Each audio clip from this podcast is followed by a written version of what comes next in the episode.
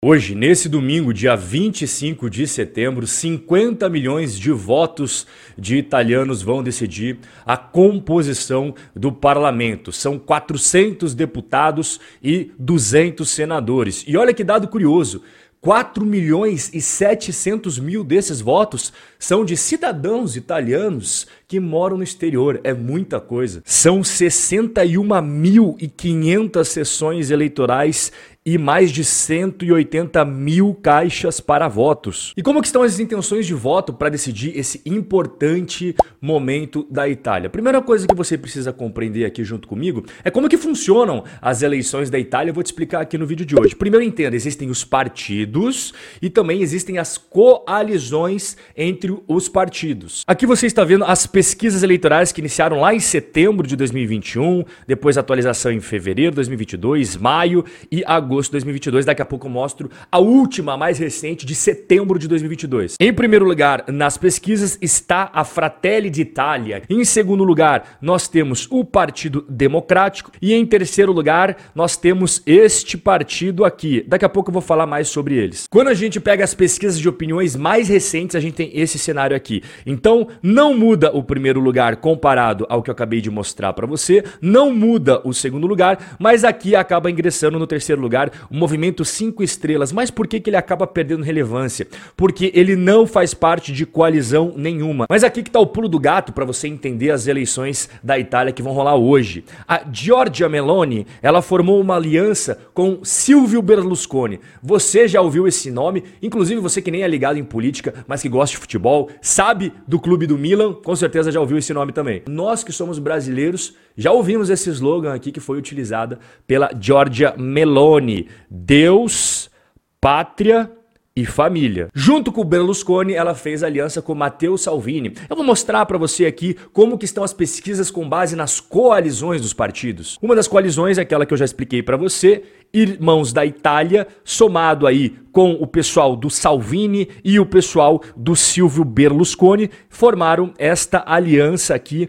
que é mais de centro-direita. E o principal desafiante é a coalizão formada por partidos de centro-esquerda. Você vê aqui o Partido Democrático, que é hoje o principal oponente e nós temos várias alianças de centro-esquerda que foram formadas. E quando a gente pega a última atualização de uma pesquisa das coalizões, a gente tem esse cenário aqui, ó. A centrodestra, que é a parte de centro-direita está com 46,8% dos votos e a centro-sinistra está com 29,2% e aquele que eu falei para você que não tinha aliança com ninguém está com 12,3%. E quais são os principais insights que você deve saber sobre essas eleições? O partido que está em primeiro lugar, ele, nas últimas eleições, quatro anos atrás, teve apenas 4% dos votos. Então, uma grande reviravolta no cenário político italiano. Agora eles estão na liderança e, somado com aquela coalizão que eu acabei de explicar para você, eles estão formando até agora, segundo as pesquisas, uma grande e ampla maioria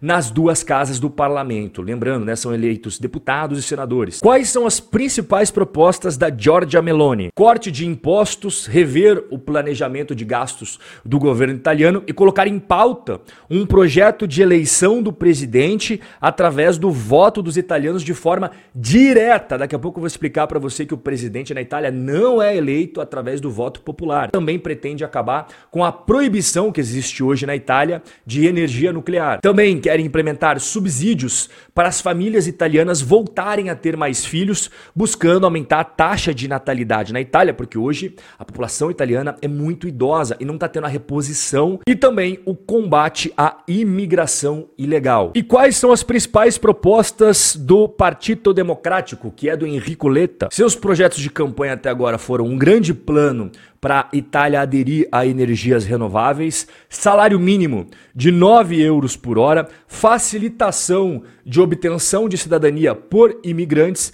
e a maior defesa da pauta dos direitos LGBT. Quais são os contextos em que ocorrem as eleições na Itália? Bom, a Itália, assim como toda a Europa, está passando por sérias dificuldades, principalmente devido aos preços de energia. E a inflação também, de modo geral, está afetando bastante a vida da população. Marco Brosi, chefe de cerâmica, o que nós italianos precisamos desesperadamente é de estabilidade. Minhas contas de gás e eletricidade aumentaram mil por cento no ano passado. A menos que o novo governo formado após essa eleição haja rapidamente para ajudar as empresas, a fábrica pode ser fechada dentro de meses. Este daqui é dono da sorveteria Pipolo, que existe desde 1929. Podemos administrar por mais dois ou três meses, mas depois disso vamos parar de pagar as contas, porque é insustentável. Eles vão nos cortar e teremos que fechar. Isso partiria meu coração, especialmente depois dos problemas do C-19. Meu avô abriu esse lugar em 1929. Sobrevivemos à Segunda Guerra e tudo mais. Mas agora a possibilidade de fechar por causa de uma crise de eletricidade dói muito. E quando a BBC fez essa reportagem com eles, inclusive a fonte está aqui embaixo,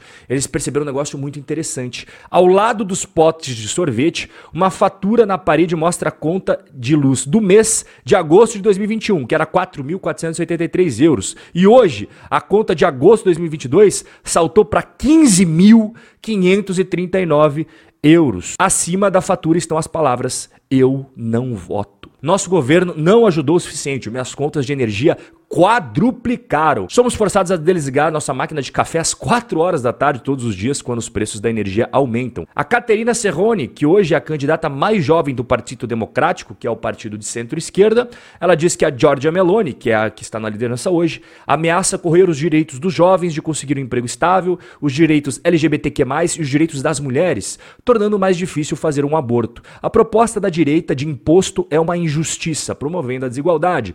Prefiro ter um primeiro primeiro-ministro feminista do que a primeira líder feminina da Itália, se ela for a Giorgia Meloni. Para finalizar nosso vídeo, você precisa entender o que acontece agora. Os membros do parlamento italiano, eles serão eleitos, hoje é que vai decidir quem serão esses membros. Após eles serem eleitos, eles vão votar entre eles para decidir os presidentes da Câmara e do Senado. Posteriormente, vão se iniciar as consultas para escolher um novo presidente. O primeiro-ministro, por sua vez, é nomeado pelo então escolhido presidente da República. E o primeiro-ministro também precisa ter a aprovação do parlamento. É importante você saber que o cidadão italiano, diferentemente do cidadão brasileiro, não elege diretamente o presidente e nem elege diretamente o primeiro-ministro. Os cidadãos italianos, eles elegem deputados e senadores, que esses deputados e senadores, então, por sua vez, por ampla maioria, vão decidir quem será o presidente e, consequentemente, após a eleição do presidente, este presidente vai indicar